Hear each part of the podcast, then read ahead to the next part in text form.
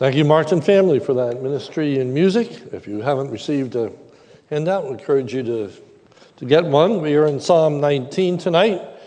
You may be wondering why we're in Psalm 19. Well, Psalm, we did the first six.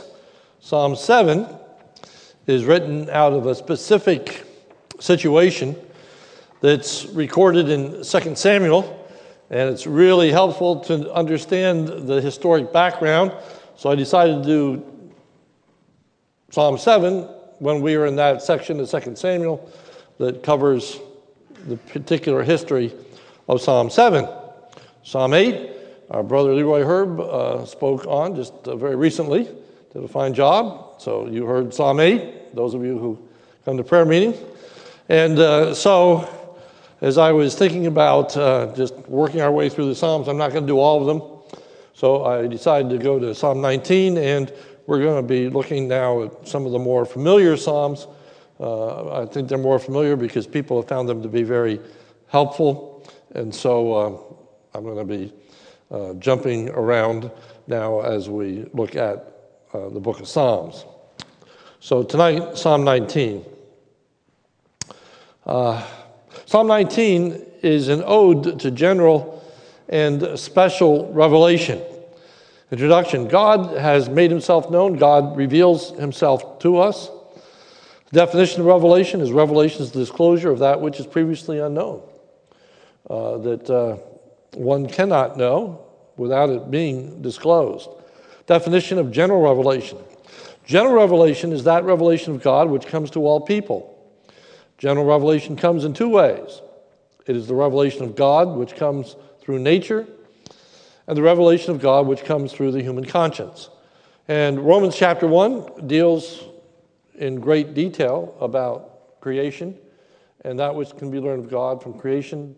Chapter 2 of Romans deals with the whole subject of the conscience and what can be learned of God as a result of the human conscience, which we all have a conscience. The Bible speaks actually of five different uh, states of conscience, conscience the conscience.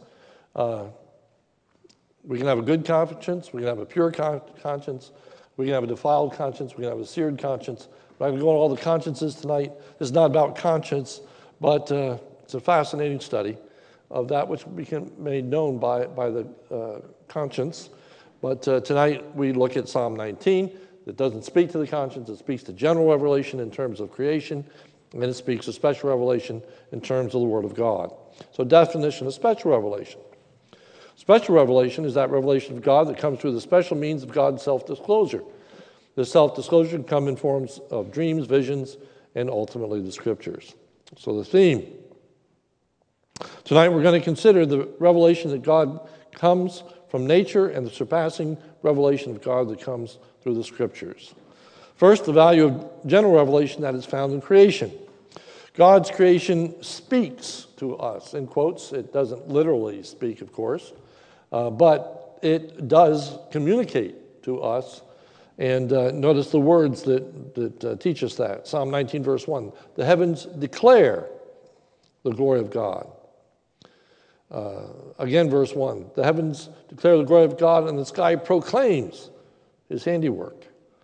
And then verse 2 day unto day pours out speech, and night unto night reveals knowledge. So it declares, it proclaims, it speaks.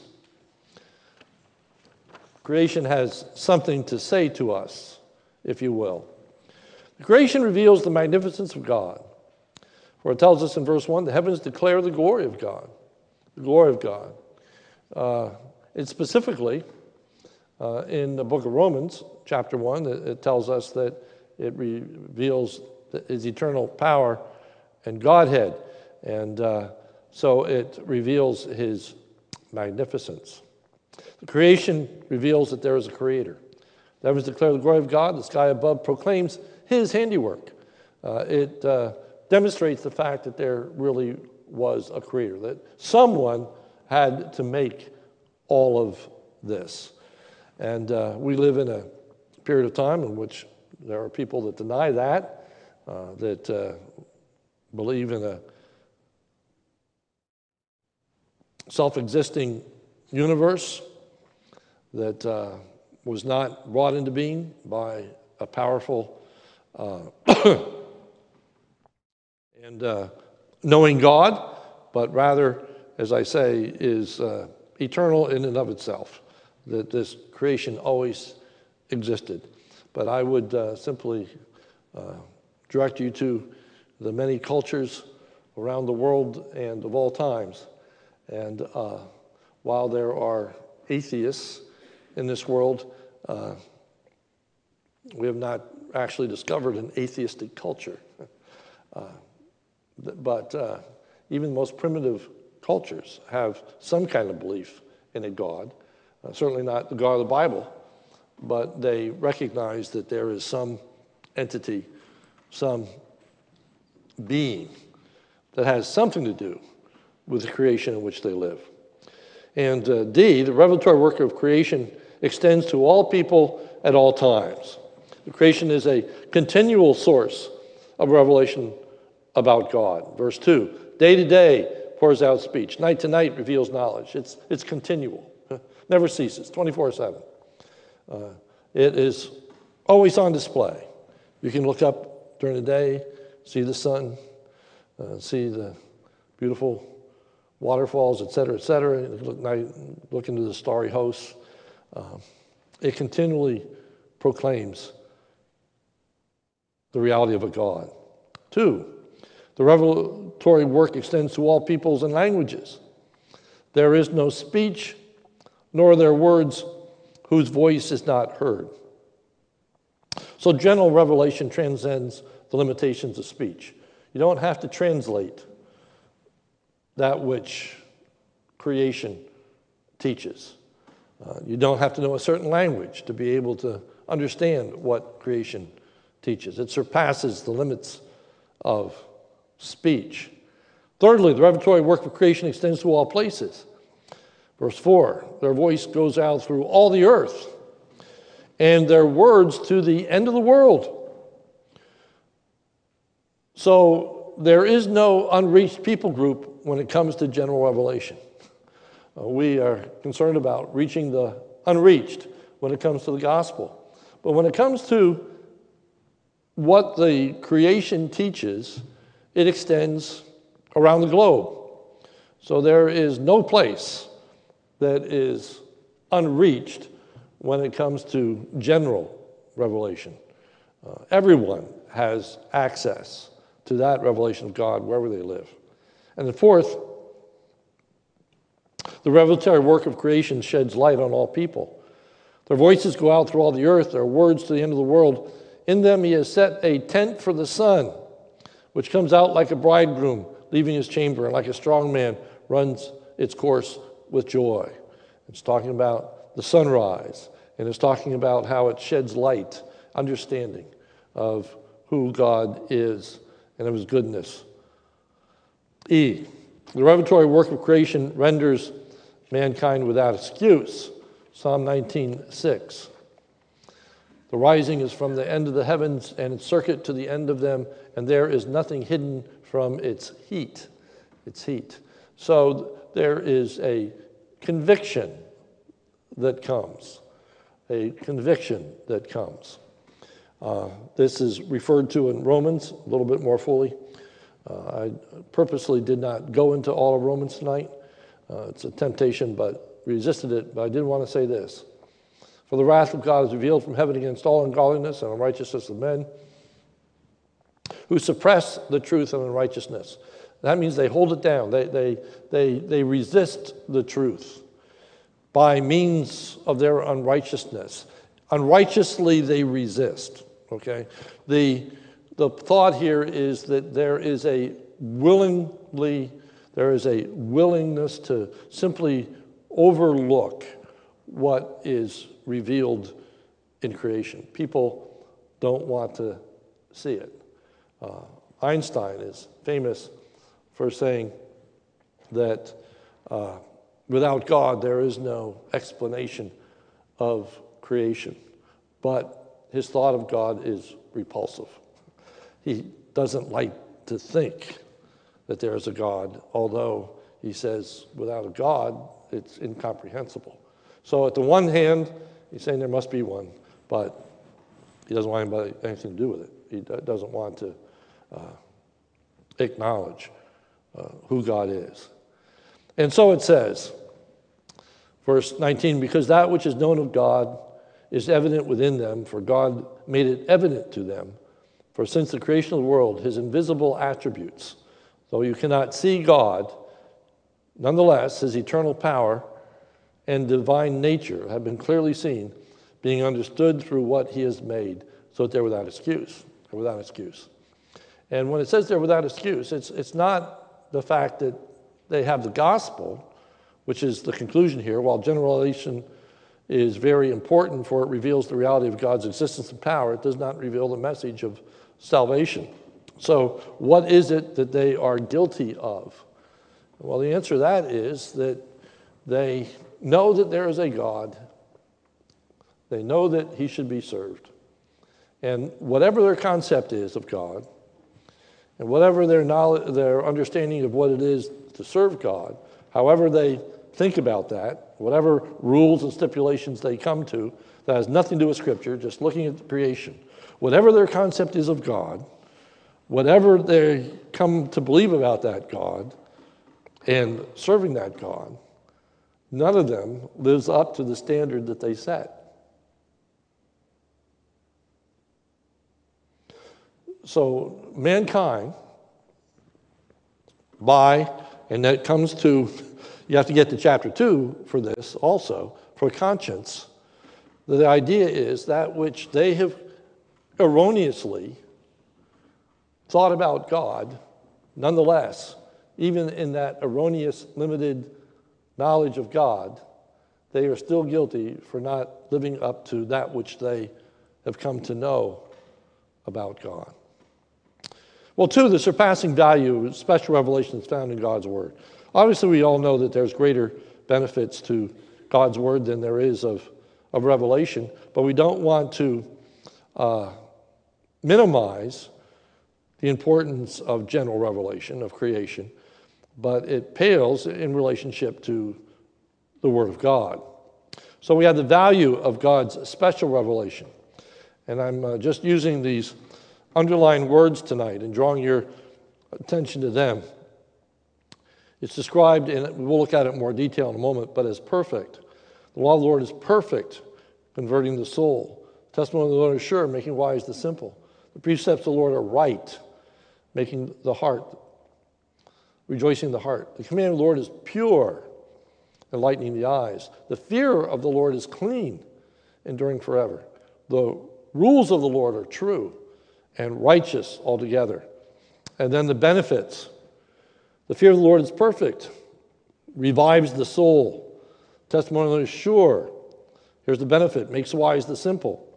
The precepts of the Lord are right. Here's the benefit rejoicing the heart. The command of the Lord is pure. Here's the benefit enlightening the eyes. The fear of the Lord is clean. Here's the benefit enduring forever. The rules of the Lord are true. Here's the benefit and righteous altogether. A slightly more in depth consideration of the correlation between the surpassing value and benefits of special revelation. I have here note that each of the thoughts come in the form of a couplet. The benefits of God's word flow out of the value of God's word. So we want to look at these couplets. The first, the word of God surpasses the value of general revelation because it is complete. The law of the Lord is perfect. The word perfect here means to be complete, to be complete. In 2 Timothy chapter 3, and you all know these verses, all scriptures breathed out by God and profitable for teaching, for reproof, for correction, for training in righteousness, that the man of God may be complete, equipped for every good work. If you have a King James, of course, you know that says perfect, equipped for every good work. The idea here is that you have all that you need. The Word of God is complete, it has everything that we need to know about God. There is nothing that we need in order to be right with God, order of salvation, order to know how to live righteously before God. There is no other book, there is no other source of wisdom that is necessary for us to know all that we need to know about our relationship to God. It's complete. It's complete. General revelation is sketchy at best. It doesn't give us any details about how to live, etc., but the scriptures do. Secondly, the Word of God surpasses the benefit of general revelation because it's able to bring the message of salvation. The law of the Lord is perfect, and now says this reviving the soul. Uh, King James says the word of, law of the Lord is perfect, converting the soul. Converting the soul. The Word of God is able to bring a knowledge of salvation. It is able to declare the lostness of mankind, the redemptive work of the Lord Jesus Christ, and how that through faith in him that you can have this eternal relationship with God, having experienced the forgiveness of sins and enjoy peace with God. That's only found in the Word. But this concept is an interesting one, for it says it, it revives the soul. King James says it converts the soul. Um, so it's, it's more than just that the Word of God is able to give information. It's more than it's able to impart knowledge, which it certainly does, and teaches us the truths about God and the truths of salvation. But this verse is actually saying it's effectual, it has a result, it accomplishes something. And of course, the Bible is filled with that thought the idea that my word will not return void, but accomplish the purpose for unto I have sent it. Psalm 10, uh, excuse me, Romans 10 14 uh, and following says this How then shall they call on him whom they have not heard? How shall they believe in whom they have not heard? And how shall they hear without a preacher? So then faith comes by hearing, and hearing by the word of God.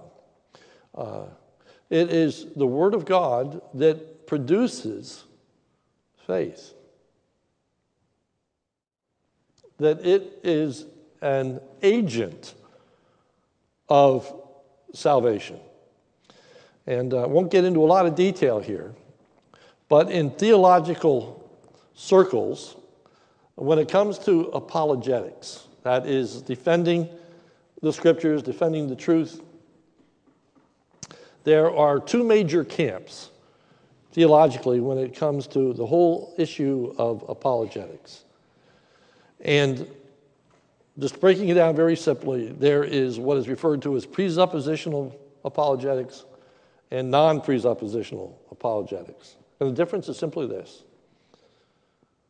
presuppositional apologetics says the greatest way in which you can prove the reality and the truth of the Word of God is to proclaim the Word of God. That it is self evidentiary, that it produces faith that if you preach the gospel, the elect will believe and repent. And of course, the non elect won't. Then the other school, the other camp, says no, the Word of God is not self evidencing. You need something else. You need to demonstrate the reality. You need to demonstrate that the Word of God is, is true.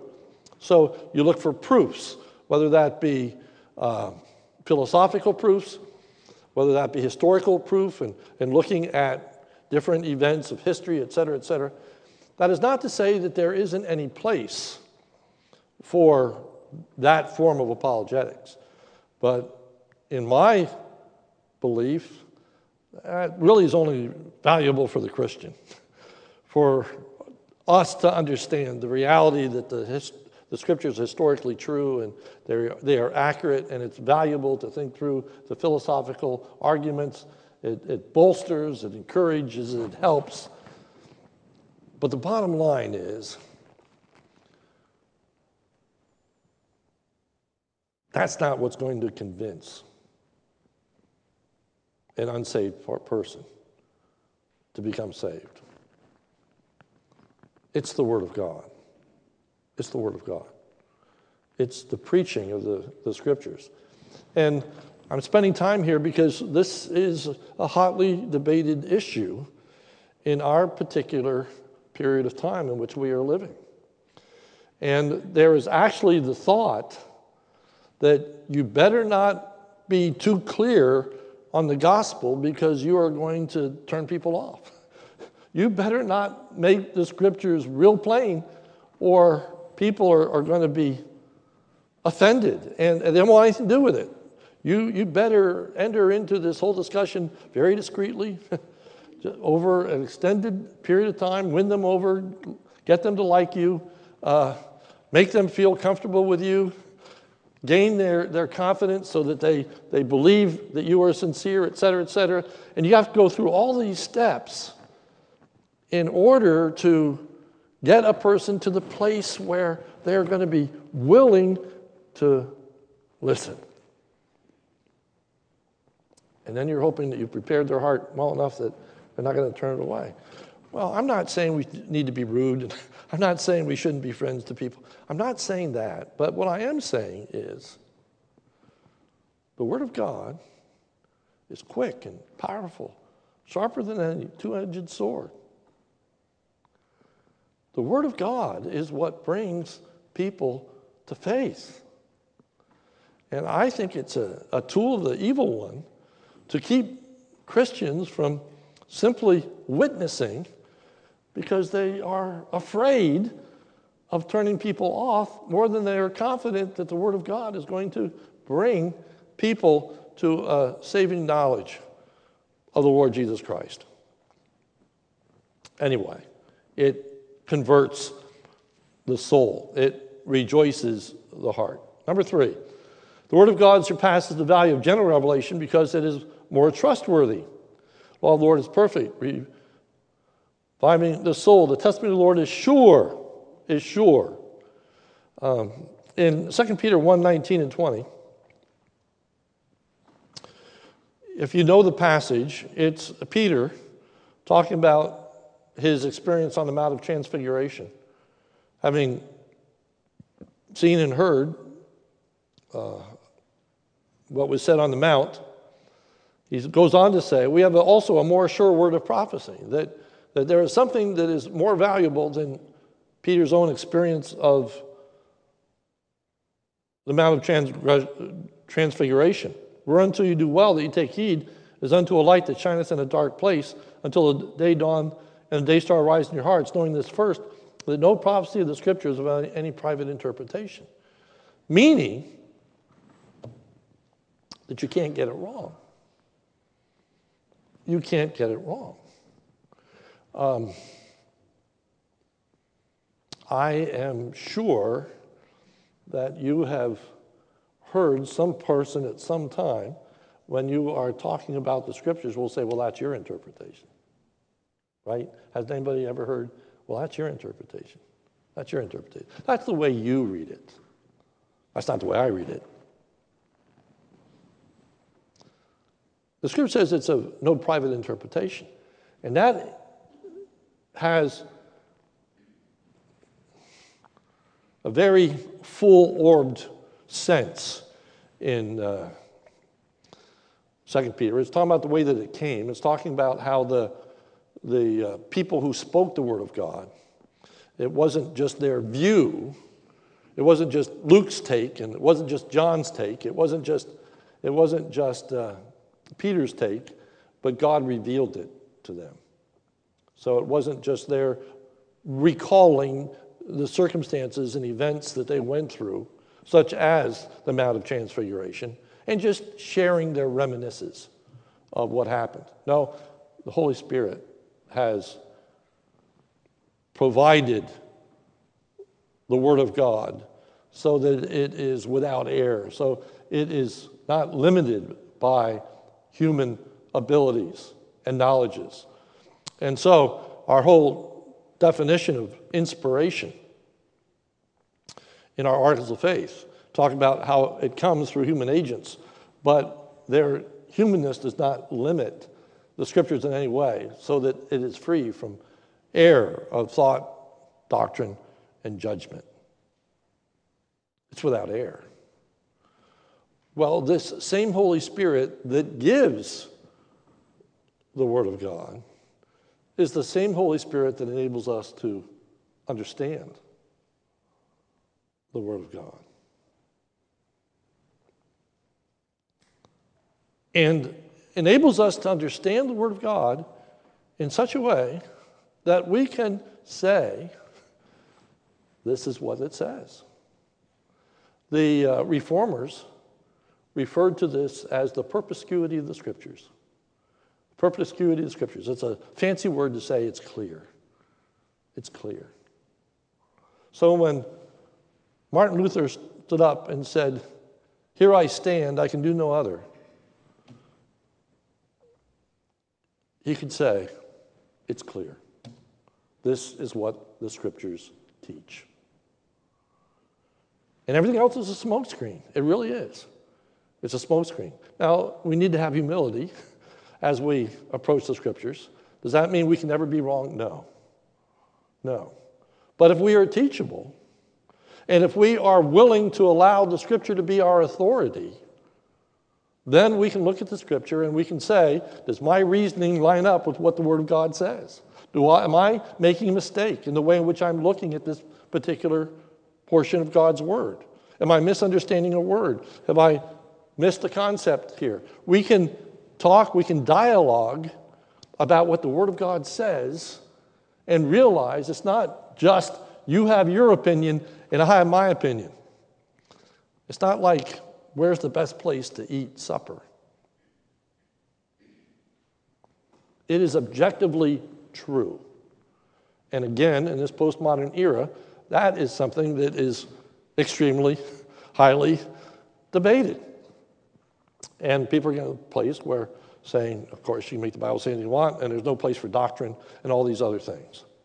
Well, one of the benefits is that it is uh, trustworthy.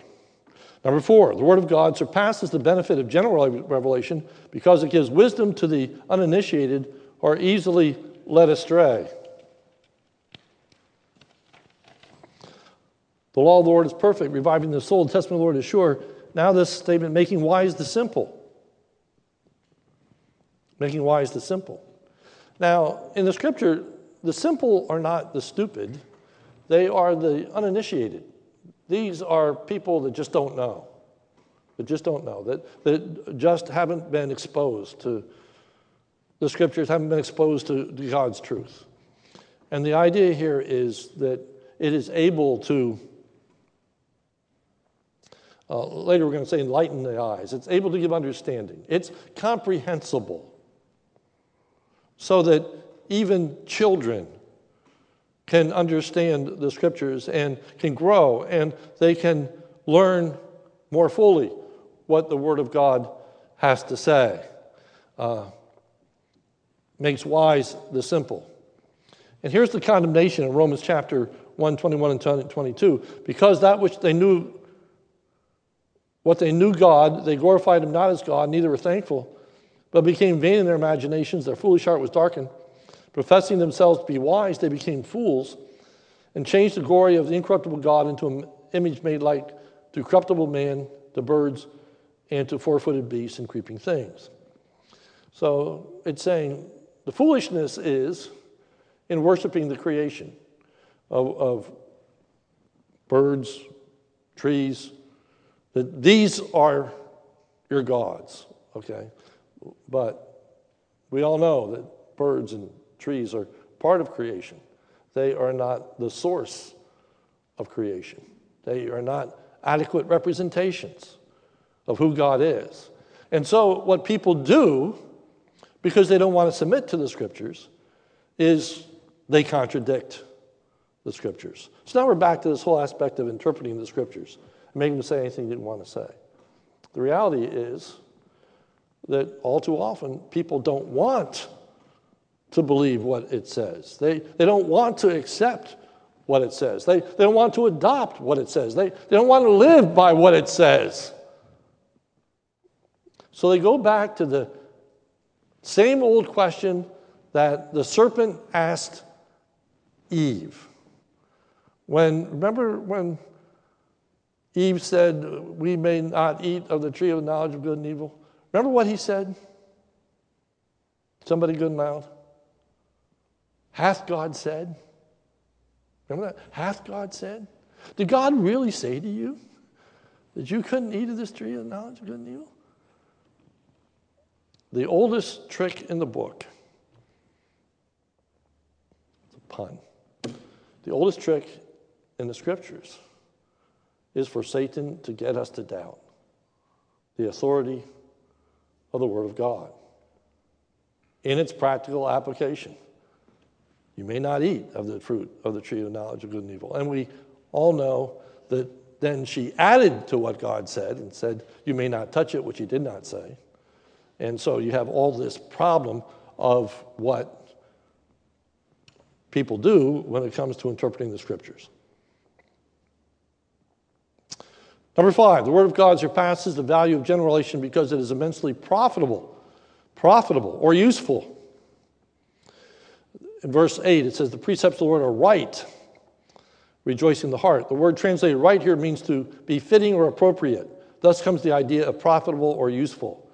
It is right in terms of what it has to say, not in the sense that it is uh, wrong. It's right in the sense that, you know, you pick up a, a wrench, a 9 16th, a 5 8 an inch and a quarter. Well, if you pick up the wrench and it fits the nut, it's the right wrench. It's profitable, it's useful. The Word of God, when applied accurately, is useful, it's valuable when you are putting it to the right use. So, 2 Timothy 3.16, all scripture is breathed out by God. It's profitable for teaching, for reproof, for correction, and for training in righteousness. And so it is applicable. Number six, the Word of God surpasses the benefit of general revelation because it brings satisfaction. Rejoicing the heart. Uh, the NIV says the precepts are right, giving joy to the heart. A, a beautiful sunset can bring a sense of wonder, awe, and beauty to the heart. You know, it's, it's really sometimes we've all had this experience of just looking up at the stars and having this sense of awe, this sense of, of wonder. Uh, you look at a beautiful sunset and you say, wow, aren't those, isn't that sunset just gorgeous? The other day, I was driving in the car and Bonnie said, look at the clouds. and they were just like they were painted, you know, uh, there. They were just so, so beautiful. And you look at creation. And sometimes you just step back and you say, wow, this it's really, really incredible. Or you watch a hurricane and you see its destructive power, all these things, and creates fear. You're worried about your house blowing away and all these things that can happen. Uh, creation can make you come up short. But the Word of God, Word of God brings a sense of confidence, contentment, resolution, hope, joy to the heart. It uh, rejoices the heart. It is able to transform us, our fears, our doubts, our concerns. The Word of God can speak peace to our souls. Number seven, the Word of God surpasses the value of general revelation because it contains no error. It's pure. It's pure. The command of the Lord is pure. The concept of pure is to be unmingled or uncontaminated. The truth of God's word is not contaminated with error in any form. The data of general revelation can be much more easily be misread than the words of Scripture. Although Scripture can be abused as well. 2 Peter 3 15 uh, and 16. And count the patience of our Lord as salvation, just as our beloved brother Paul also wrote to you according to the wisdom given him, as he does in all his letters when he speaks in them of these matters. There are some things in them that are hard to understand, which the ignorant and unstable twist to their own destruction, as they do the other scriptures.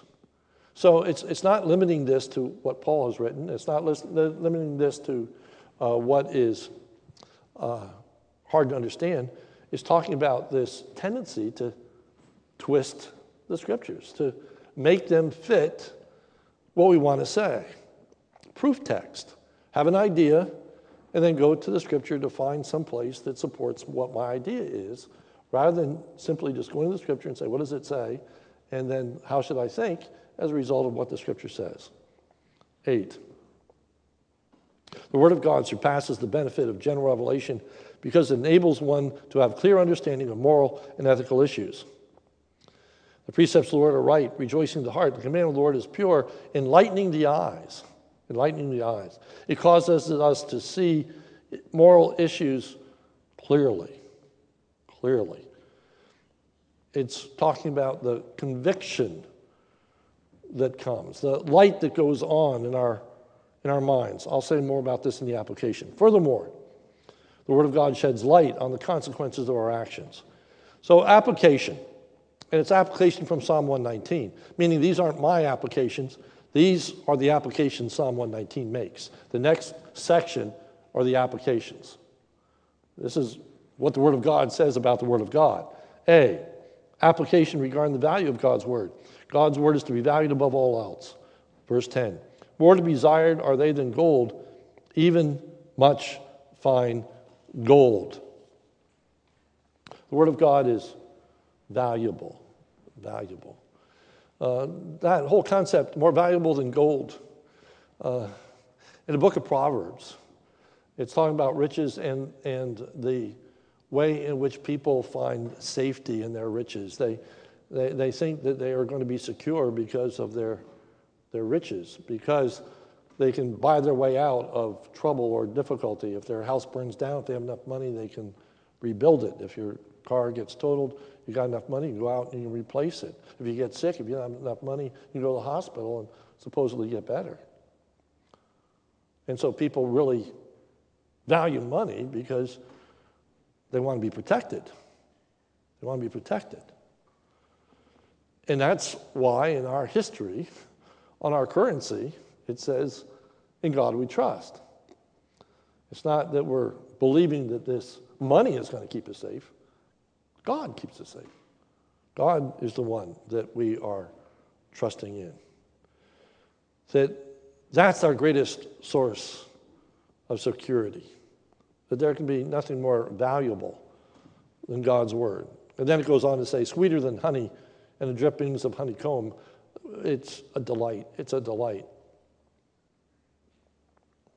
The Word of God is a, is a delight. You know, we all get tired. We, we all face issues and problems, and life isn't easy. And if you're not real careful, you get down pretty fast. You get discouraged.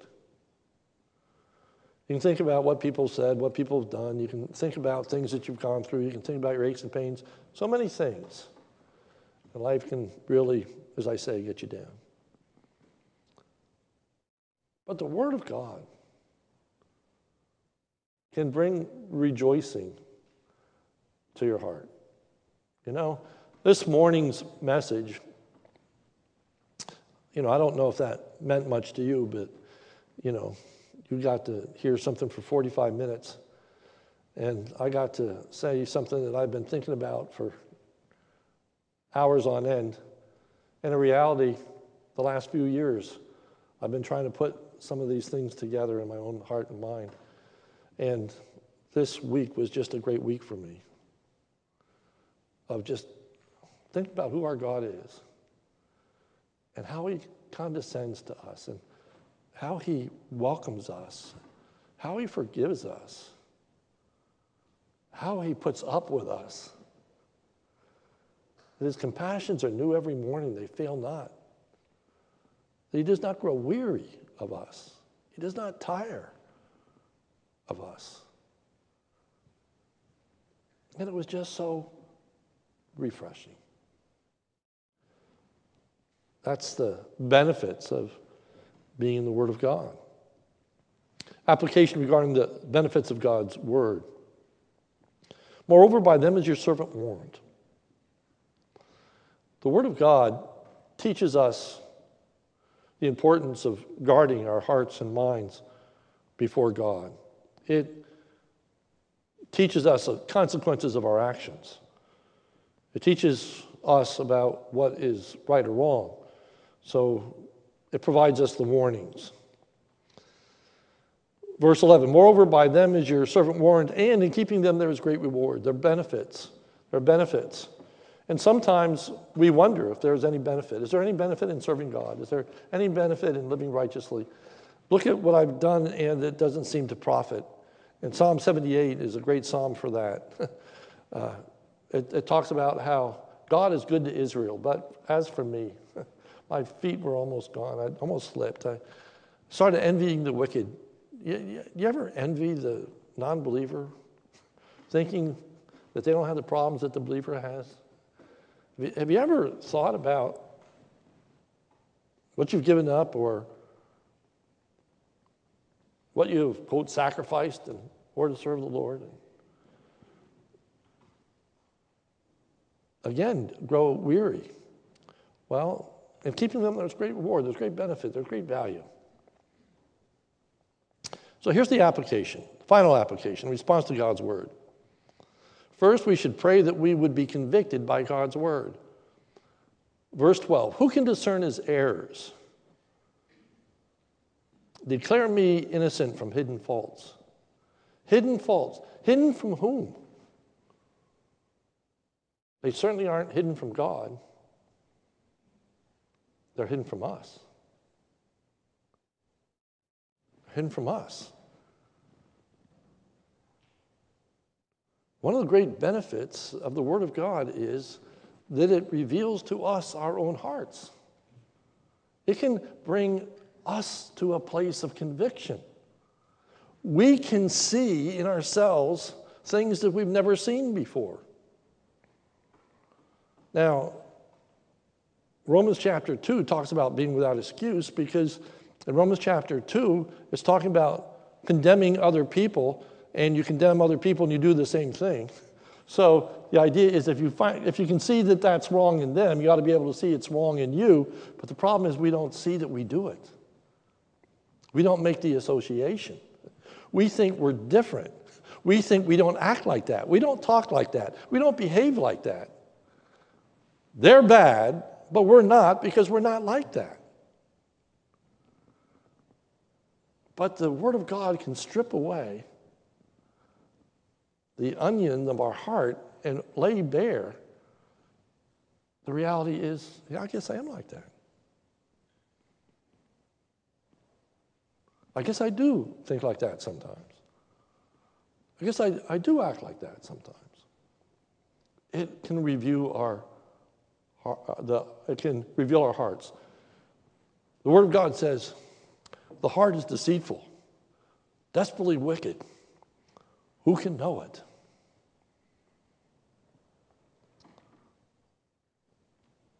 Only God and only His Word can reveal it. It sheds light upon our hearts, it brings conviction. Secondly, we should pray that we be obedient to God's Word. Keep back your servant from presumptuous sins. Let them not have dominion over me. Then I shall be blameless and innocent of the great transgression. Presumptuous sins are willful sins of disobedience.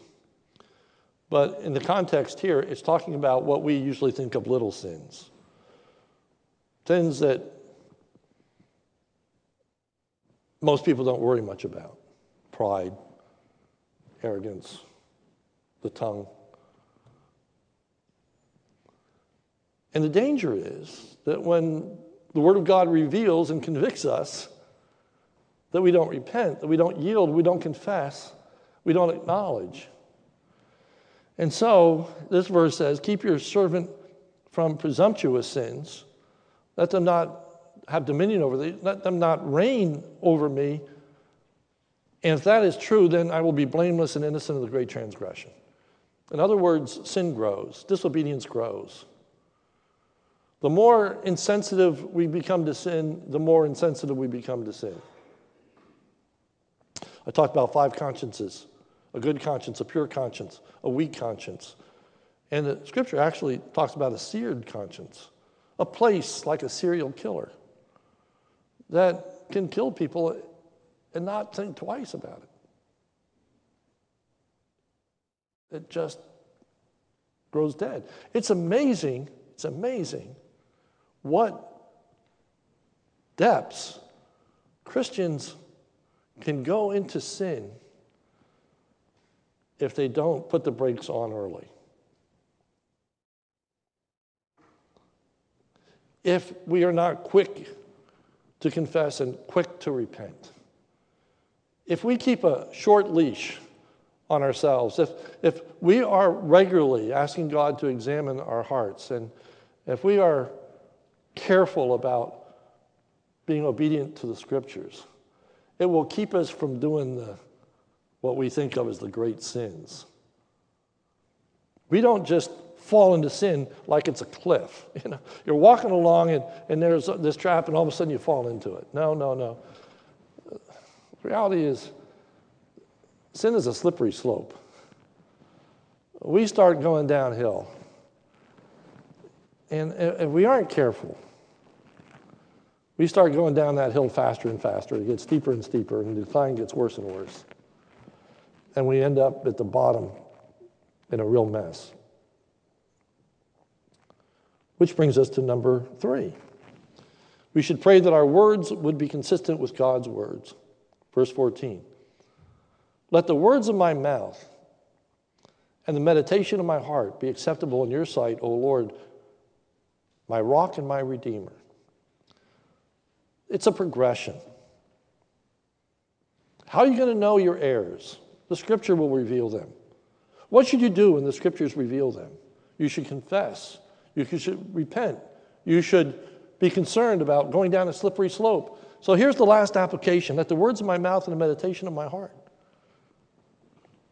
Not the great sins, not, not, not the murder, but let the things I think about reflect. And it's not just talking about pornography. It's talking about all of life, the way we view life, the way we view God. This spirit that we emanate. And the Word of God, of course, tells us that from the heart flows our words and from the heart flows our actions. So, deep down inside, what is our attitude towards God? What's our attitude towards the Word? What's our attitude towards our brother and sister in Christ? Maybe we don't shoot them, but inwardly, do we harbor animosity?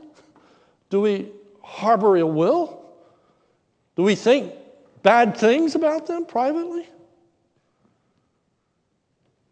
If left go unchecked, it's a downward hill. It's a downward hill. And so it says in verse 14 that the words of my mouth and the meditation of my heart be acceptable in your sight, O Lord, my rock and my redeemer. The words of my mouth. We started off with general revelation. The heavens declare the glory of God. The firmament showeth forth his handiwork. Day unto day utter speech. Night unto night showeth forth knowledge. Creation speaks.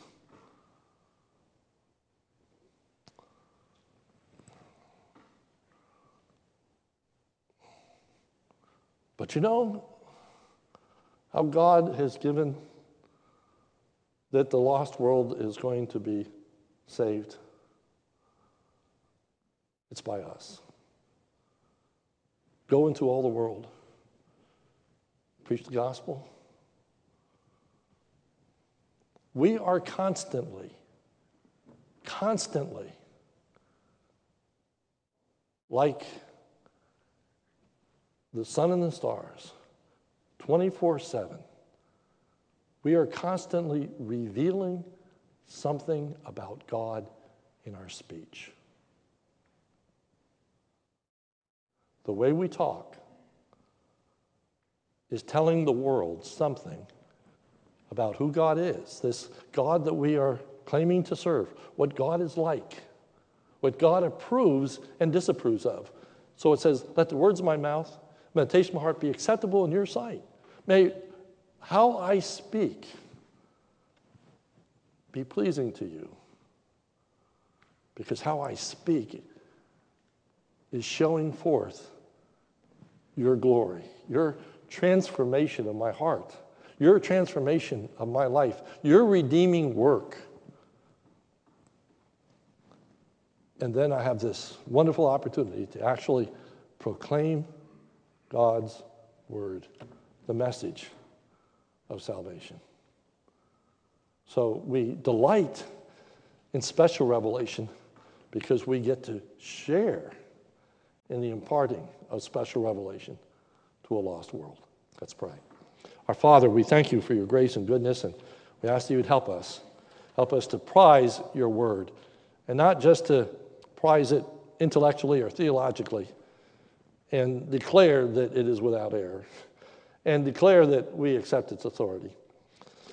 Lord, may we truly, truly value your word. May we spend the time in your word. May we see it as of great value, of great benefit. May we delight in your word. May it be sweet to us. Uh, Lord, may we allow it to speak to our hearts and reveal our hearts to us. And may we manifest the repentance and seek to bring ourselves in accordance with what your word of God says. And, oh Lord, guard our hearts the meditation, and the words that we speak. May they be acceptable in your, your sight, O Lord, our rock and our redeemer. For it's in Jesus' name we pray. Amen. Thank you, and we are dismissed.